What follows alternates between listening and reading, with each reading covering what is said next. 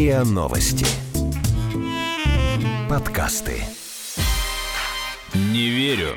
Не верю. Подкаст для тех, кто не любит, когда его обманывают. Не верю.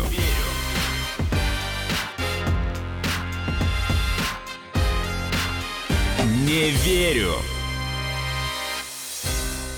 Всем привет! Это подкаст о фейках «Не верю», а мы его ведущие Наташа Шашина, Игорь Кривицкий Хай-хай. и Артем Буфтяк. Добрый. Здесь мы вместе с экспертами разбираем фейковые новости, выясняем, на что они влияют и кто их запускает. В прошлом выпуске мы говорили о мифах и фейках в искусстве, ну а сегодняшний наш выпуск о поддельном антиквариате. И наш гость сегодня антиквар и галерист Михаил Суслов. Михаил, здравствуйте. Добрый день. Вы знаете, Добрый меня день. очень удивили цифры, которые я недавно прочитала в одном из изданий, что, по словам антикваров, более 80% среди недорогого антиквариата это, оказывается, подделки. Неужели это правда так? То есть вот эти все статуэточки, там красивые тарелки, которые мы можем видеть в магазинах, это на самом деле новодел. Вопрос такой непростой по одной простой причине, что то, что вы сейчас сказали, это тоже своего рода фейк. Да? Потому что, во-первых, всегда хочется задать вопрос, кто те самые антиквары, которые вот это утверждают. А во-вторых, подделывать дешевые предметы искусства ну, совершенно не имеет никакого смысла. Просто другой вопрос, что если современные вещи выдают или пытаются выдать даже не то, что за старые, ну а просто, да, как за какие-то там предметы искусства, ну, это проблема, наверное, больше даже не продавцов, а покупателей, потому что отличить ну, совершенно современную тарелку от старинной, ну, не так сложно. Есть, например, вот эта известная посуда императорского фарфорового завода. А правда ли, что в салонах на самом деле вот этой императорской посуды сейчас лежит Якобы. э, втрое больше, чем выпустил императорский фарфоровый завод? Там в 18 веке, допустим, а лежит оно все вот с этими клеймами эпохи Елизаветы, Петра Третьего и так далее. Не, не, нет, это, это все заблуждение. Фарфора 18 века э, его мало, он не лежит, и его, я вам могу сказать больше, я видел немного, можно сказать, очень мало подделок под 18 век, потому что это дорогие вещи, они все легко атрибутируемы. И если брать 18 и даже начало 19 века, там на самом деле было очень маленькое количество выпуск да, этих. Это все выпускалось по заказу либо императора, либо великих князей. Он работал только на императора. До определенного времени императорский фарфоровый завод, он э, даже не выпускал вещи на продажу.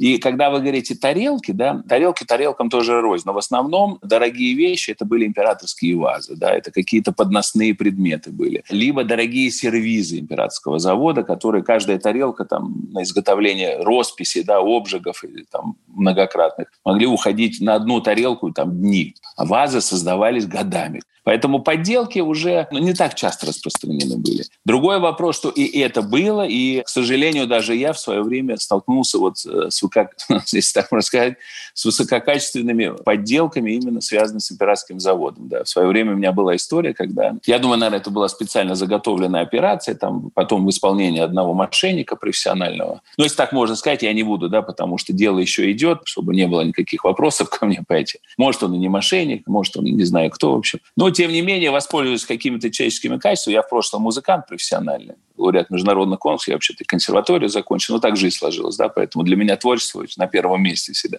Ну, вот он подобрался с этой стороны ко мне. У меня хорошая большая коллекция, своя личная, предметов императорского фарфорового завода, но именно вазы. Я покупаю только вазы. Он вот с этой стороны смог меня обмануть. То есть я чуть-чуть расслабился, не удостоверился лишний раз, там, да, может быть, даже где-то не обратился к профессионалам, которым, безусловно, даже мне, как профессионалу, иногда стоит, я имею в виду музейных сотрудников, хранителей, чтобы перепровериться лишний раз. И все, и я попал достаточно на большие деньги, да. И вот я уже, у меня история, сложность вся в том, что уже больше трех лет идет дело, вот уголовное возбуждено, и ни конца, ни края. Очень сложно доказуемо, проходят долгие экспертизы по поводу проверки на подлинность эти вещи. Уже доказано, что они современные. Вот теперь там они ищут, где это делалось, понимаете, да. А, кстати, а где делают вот такие подделки? Это какие-то, не знаю, там какие-нибудь подпольные мастерские Подмосковья? И- Нет, Или где? нет, в Китае? Я не думаю. Ну, если бы э, я это знал, то мое уголовное дело, поверьте, оно бы давно бы уже завершилось. Да, моей безусловной победы, в смысле да, доказательной базы. К сожалению, сожалению, я могу только предполагать. В свое время было много, даже, ну вот опять же, голословно я могу да, говорить. Говорили, что в Польше были очень хорошие. У них с советских времен остались э, хорошие цеха были, потому что должна быть серьезная технологическая база для производства таких вещей, да, потому что это муфельные печи, которые обжиг проходят, понимаете, да, то есть там до 1000 градусов температура, то есть это вы на коленке или дома, там в микроволновке это не изготовите. Хорошо, если непонятно где и кто, но точно же понятно как. Ну, то есть, что нужно сфальсифицировать, какой признак это этого изделия. Клеймо, да, наверное? Только Конечно, клеймо? марка. И это, это не, разве не единственное? Клеймо. Ну. А трещины еще, нет, чтобы подревнее нет, казалось? Не, наоборот, на фарфоре кракелюра нет. То есть, угу. если кракелюр появляется, ну, как на картинах на фарфоре, это плохой признак, потому что на императорском заводе, наоборот, выбраковка шла. Ну, то есть, по сути, После... глав... главное клеймо уметь ну, сфальсифицировать. Не то, что уметь, его не так сложно. Если вы изготавливаете заново, там много всяких вариантов. Кто-то дно переклеивает. То есть, берут дно сбитых ваз, да, к примеру, ну, фарфор же, как и стекло, очень бьющееся, и спиливали дно с подлинной маркой, к примеру, да, там, императорского завода, изготавливали как бы заново новодельную вазу с красивым каким-нибудь батальным сюжетом, например, то, что дорого стоит. И приклеивали, и потом обжигали, то есть как бы впаивали это дно с подлинной императорской маркой на эти вазы. Понимаете, когда специалист смотрел, он смотрит, ну, марка подлинная, однозначно. Фарфор старый, да, ну как бы дно старое, все это, это не, не нанесенная, да, подглазурная марка, то есть, соответственно, прошла все обжиги, да, это невозможно там подделать. Только ваза сверху новодельная. Поэтому очень много вариантов. Можно вопрос? А вот э, есть Давай. же типы анализа. Насколько я знаю, археологи, когда что-то находят, то есть э, специальные методы для того, чтобы определить возраст материала. А в этом есть. случае, вот в этом случае такой анализ может защитить человека при покупке, например? То есть отдать в какую-то частную лабораторию, которая проводит это исследование, и узнать, сколько этой вазе лет. Человек, я, который вот, покупает антиквариат, именно, он, в принципе, может себе позволить Именно да, да. Анализ, вот, ре, о, о э, каких-то лабораторных исследованиях, которые скажут, да, этому материалу там 200-300 лет. Или нет, этот материал, он не старый. То есть не про визуальную часть, а вот про такого формата. Ну вот смотрите, если мы сейчас уйдем, к примеру, от фарфора, да, сейчас недавно открылась, я считаю, одна такая потрясающая выставка в городе Кёльне, музей Людвига. И называется она «Русский авангард», чтобы не соврать точно, или «Подлинники и фальшивки». Ну, примерно так, да, что это там. И история там следующая. Эта коллекция вообще и музей, это был дар семьи Людвигов, да, очень известной, которая собирала русский авангард. Вот одно из самых поделанных направлений в русском искусстве. Музей он был создан даром этой семьи, которая подарила, но в коллекции этой семьи к сожалению, оказалось вот среди русского авангарда достаточно много подделок. На протяжении вот последних там 15 лет там постоянно происходили скандалы. И они вынуждены были сейчас, вот последние несколько лет, представляете, вот насколько, какой уровень, да, пригласить э, специалистов, экспертов из России, из Америки, из Лондона, лучших технологов, да, там, искусствоведов для того, чтобы вычистить, если так можно сказать, свои авиаконюшни. Когда там была пресс-конференция, как раз они говорили о том, что для определения подлинности многих вещей, которые они сейчас вынуждены были вывести за рамки оригинальных, ну, то есть что это подделки. Это три составляющих. То, о чем вы спросили, это технико-технологическая экспертиза, да, определение времени, потом провинанс, то есть это бытование предмета, понятное, и вы четко можете проследить, что предмет, от, я не знаю, от господина Н перешел к господину Б, от господина Б перешел к господину В, понимаете, да, и так далее, вот до сегодняшнего дня. И третье, необходимое, безусловно, это искусствоведческое. Поэтому если брать, отвечая на ваш вопрос по поводу технико-технологической экспертизы, то тут, смотрите, как вас могут провести, к примеру, да, вот вам дают стул, который состоит из четырех ножек, ну, там, да, как бы сиденья и спинки. И вы берете там, к примеру, с одной палочки на спинке, с одной ножки этого стула, да, и вам технология показывает, да, что это старое дерево, все в порядке, там все нормально. Но остальные вот составляющие этого стула, они могут быть новыми, mm. понимаете, да? И вы, как и, то есть гарантия да? того, ну, конечно, то же самое. Поэтому должен быть Почему и говорят, что комплексная экспертиза, да, придерживаться только одной технико-технологической, не совсем тоже правильно. Михаил, а я Поэтому... правильно понимаю, что вот именно в плане мебели получается, что из там условно одного старинного стула можно сделать четыре старинных стула, просто расставив старинные Шесть. ножки? Шесть, потому что седловище и спинка еще. Ну, к сожалению, это так. В один из этих стульев спрятать бриллианты? Да. Да, и вот, ну, это уже чрезмерно, да. А вот, кстати... К сожалению, я знаю такие примеры, когда люди приглашали меня на э, экспертизу, да, и я приходил и говорил, что, вы знаете, тут все хорошо, за исключением одного. То есть вот из этих шести стульев, я думаю, были два старых подлинных, и их размазали, ну, разбавили на еще четырьмя новоделами, да, ну, то есть такой я говорю, смотрите, гомеопатический антиквариат, да, получился? Ну, ну, приблизительно, да, то есть тут, говорю, часть спинки, посмотрите, видно, что старая, а эта спинка, она, вот, я говорю, если вы приглядите, видите, другой шпон, он по-другому положен, да, то есть в другом направлении, да, потому что что-то им не хватило, видимо, не знаю. Также ножки, да, вот видите, вот, вот эти три хорошие, а это, ну, видно, они хоть ее и били, но она по-другому, да, следы бытования другие совершенно. А то есть даже Поэтому, ну, вот, какие-то там э, трещины создали искусственно просто, чтобы Конечно, состарить. Ну, что, да. Обязательно, да, да, да. Это, это целая отрасль в свое время работала. Но вы знаете, это даже отрасль, она э, работала не на наш рынок. А это, насколько я знаю, очень много вещей э, уходило. На западный? На Запад, да. Угу. да, да. И американцы любили очень русский Жакоб. И поэтому, ну, знаете, спрос рождает предложение. Понятно, да. Причем, насколько я там помню, уже так поглядывая на аукционы американские, я видел, что они даже уже в последнее время себя особо не утруждали, даже, ну, знаете, как у нас говорят, не фуфлили, как раз не старили. То есть уже просто гнали чистый новодел, просто писали. Ну, предположительно, там, конец 19-го, может, начало 20-го. Ну, да, вот чисто под дурака уже. Не верю.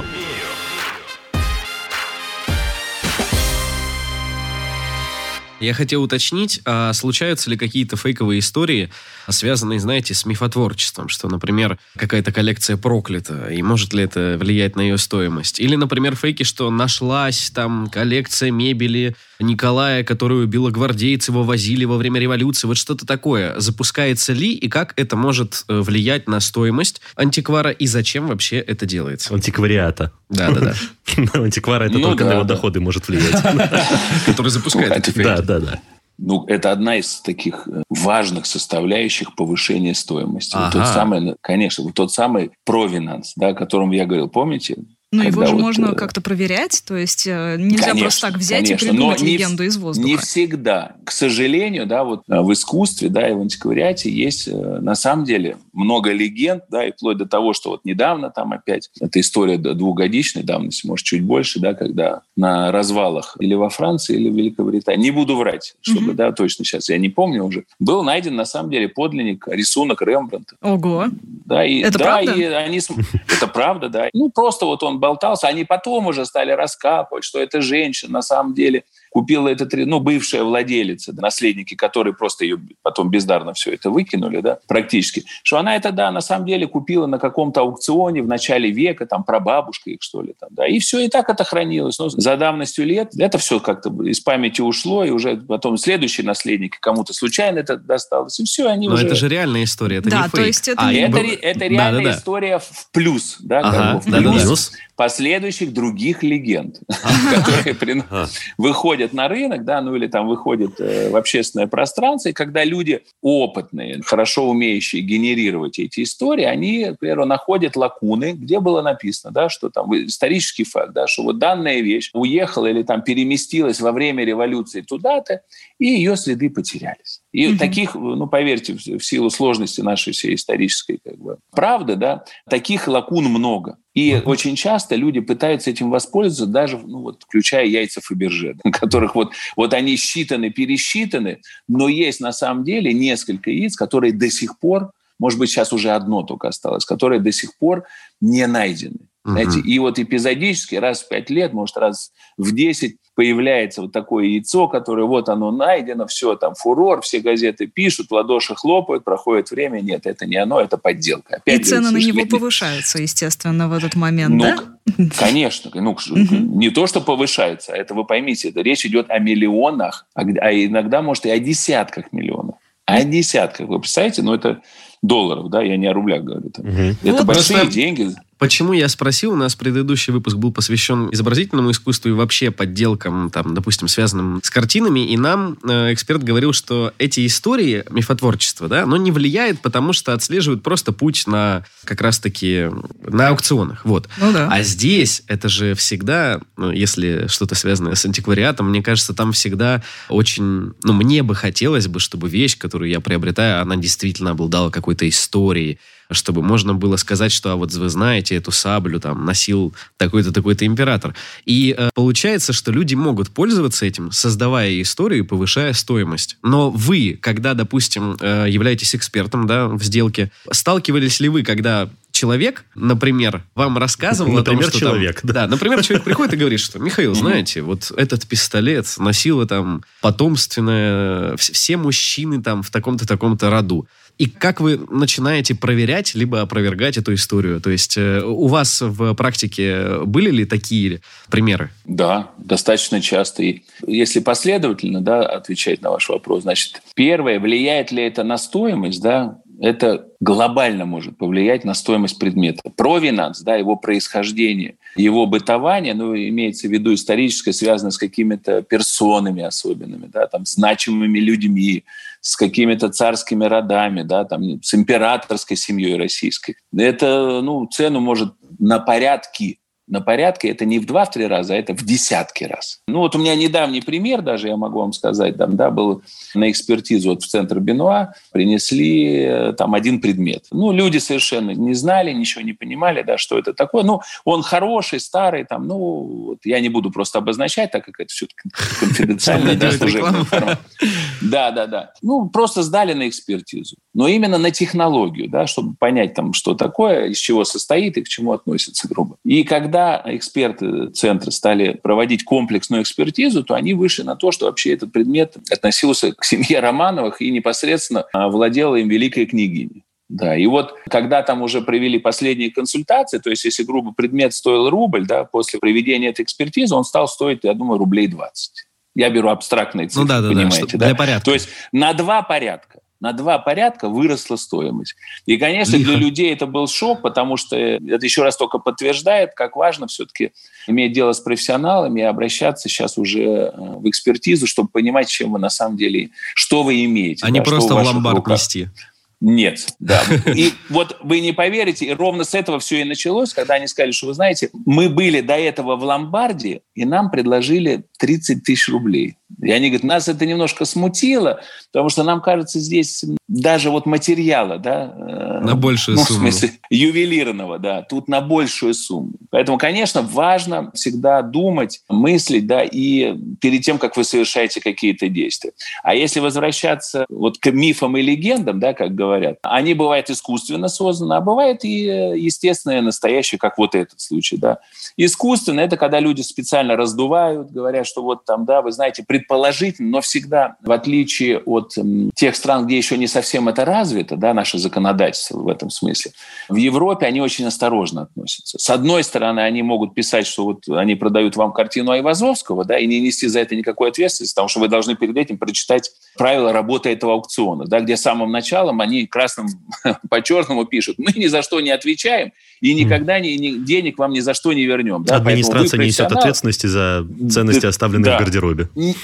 Вот примерно та же самая история. Да? Но все равно что люди идут, вешают в гардероб вещи, у них эпизодически пропадают, они жалуются, но ничего не дают. Тут, тут то же самое. С другой стороны, такие серьезные профессиональные участники рынка, как аукционные дома Сотби, Кристи, да, там, они дорогие Теум, они очень, с юридической точки зрения, очень серьезно к этому относятся. Поэтому они никогда не напишут, что вот это из коллекции такого. Они пишут предположить. Предположить. Ну, понятно, обезопасить да, себя. из коллекции Знакомая история. Да? Или возможно. Вот эти слова, они уже сразу дают возможность им не отвечать за результаты написанного. Но да. даже, даже Про... если сталкиваться с такими именитыми да, представителями, все равно, наверное, возникали истории, когда какой-то, да. допустим, экспонат преподносился публике да, и да. желающим и таких приобрести... примеров тоже много, да, да? достаточно.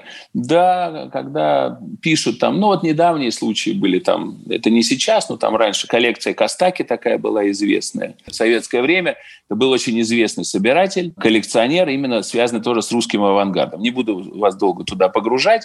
И, в общем, часть для того, чтобы ему уехать, он был грек происхождения, и еще в советское время для того, чтобы ему уехать, ему было советским правительством, ну, Советским Союзом выставлено условия. конкретное условие. Да? Ага. Часть картин он должен был подарить, лучшую часть своей коллекции, своего собрания, Третьяковской галерее, ну или просто, да, там, культурному нашему Министерству культуры, и уже часть ему позволили вывести. И вот когда вот это все происходило, да, там, этим вот тоже, опять же, воспользовались в свое время недобросовестные люди, которые ссылались на то, что вот это, к примеру, вот эти картины, они из коллекции Костаки. Доказать ага. это было невозможно, да, точно, со сто процентов.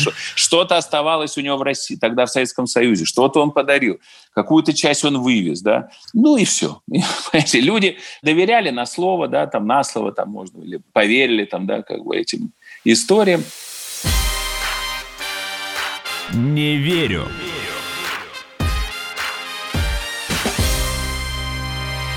Михаил, я вот все-таки, э, наверное, уже подходя к завершению подкаста, хотела угу. бы спросить, а вот миф это или не миф, что антиквариат — это выгодное вложение денег? Или же это специально антикварный рынок такое придумал, чтобы, Какая многоходовочка, да, я чтобы даже не люди вкладывали в него деньги? Инвестируйте в вазы.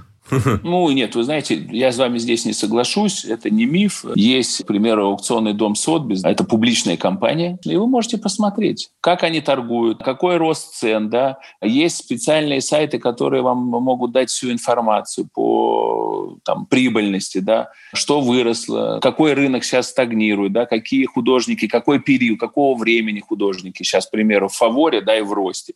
А кто стандартно стабильно, да, вот как в русском искусстве есть такой художник, мало малоизвестный Иван Константинович Айвазовский, да, которого ругают все там, да, вот говорят, что только в музее в два раза картин больше, чем он написал. Но тем не менее, я всегда говорю, что вот тот самый мной любимый очень художник Айвазовский, это как золотой червонец. Вы всегда его можете продать. В отличие от других авторов, которые вот вы можете сегодня там заплатить, ну или там 10 лет люди покупали там по тысяче, там, не знаю, по 100 тысяч долларов, а сейчас не могут и половину получить. Я считаю, что это на самом деле это не раздутый никакой миф, просто подходить надо все-таки осознанно, хотя покупать произведение искусств надо все-таки душой и сердцем. Но голова должна обязательно быть, да, что бы вы ни собирали, ну, в смысле, должна быть в хорошем смысле, да, вы должны анализировать и думать, что вы покупаете, за какую цену.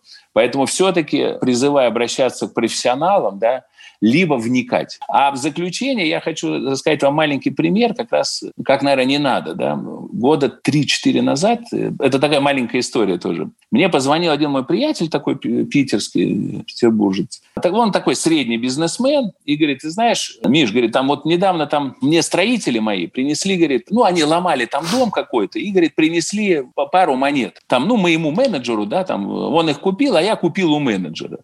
Не можешь проверить? У тебя же, говорит, экспертиза экспертиза там хорошая есть в Петербурге. Я говорю, да нет проблем, конечно. Я говорю, привози. Ну, есть нумизмат, есть технология, все проверим. Ну, и я как бы там через три дня там эксперты выдали, свое, даже через два, свое мнение, сказали заключение. И я ему говорю, что я говорю, дорогой, а ты, говорю, дорого заплатил? Он говорит, да не, ну, недорого. Там, слушай, ну, там полторы тысячи, что ли, долларов я отдал. Я говорю, ты знаешь, я говорю, ну, я тебя вынужден огорчить, это фуфло. Причем такое очень плохо сделано. Я просто сам нумизматикой не занимаюсь. Но эксперты сказали, что это безобразный фейк такой подделки. Просто он говорит, надо, странно же. Говорит, вроде, ну, там, гастарбайтеры ломали, нашли в, в стенке что-то. История было, хорошая, там. красивая. Да, но я даже тогда спокойно ее, так знаете, пропустил мимо ушей, думаю, ну, ладно там. И вдруг пошел повально. Из Москвы мне звонит человек там через три недели. Я понял, что вот это какая-то была история, знаете, мошенников.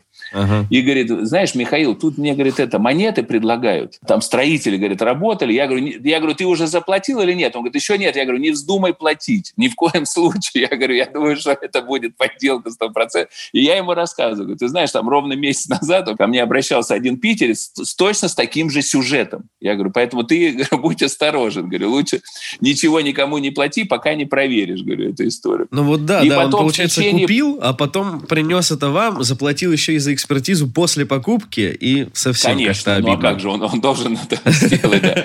И потом в течение полугода мне было звонков 10. И я как только слышал, что строители при разборке нашли монеты, потом пошли ордена какие-то, я говорю, не вздумайте покупать, ну, тут несите бегом на экспертизу, пока не выплатили денег. Они говорят, нет, они без денег не отдают. Я говорю, ну тогда не бери ничего. Не надо искать где-то счастье, ну или там, да, думаешь, что вот они такие идиоты, да, ты такой умный, и ты купил вот эти там царские золотые монеты, да, там за гроши. Не бывает, да, помните, говорит, это бесплатный сыр только в мышеловке. Это вот такая, знаете, для более простых обывателей история, да, когда столкнутся, а это люди, которые не инвестируют в антиквариат, они не покупали произведения искусств до этого в общем, да, я был с ними знаком по другим там историям. И вот видите, ну вот, вот таких и находили, потому что более профессионально, ну как бы человек, который с этим связан, ну, ну да, надо отнести на экспертизу, ага. конечно, да, есть. А это люди, ну строители, что-то дорогое, золото, большие, старинная монета, ну что точно стоит, там пятерку-то стоит, наверное, отдам полторы, ничего, заработаю, знаете. По ходу дела должен заработать. Ну, оказалось, попал.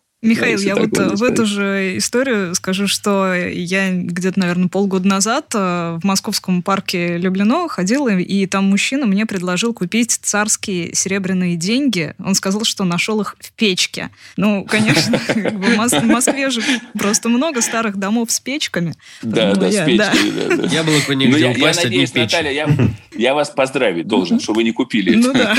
Денег не хватило, Наташа, признайся. Ну, может, и не хватило тоже. Значит, считайте, и это вас спасло. То есть мы от яиц э, Фаберже, ну, в смысле, ювелирных произведений в виде яйца Фаберже ушли к банальным находкам в печках серебряных, а в стенках золотых монет, медалей и всего остального. И цыганам да. фейки тоже есть, не существуют. Да, спасибо да, вам большое. Подделки. Спасибо за участие. Не за что, не за что. Напомню, с нами большое был спасибо антиквар вам. Михаил Суслов. Спасибо вам большое. Всего доброго. Спасибо. До свидания. До свидания. Очень было приятно До поговорить. Свидания. Это был подкаст «Не верю». Его ведущие Наташа Шашина, Игорь Кривицкий и Артем Буфтяк. Всем пока. Пока. Пока.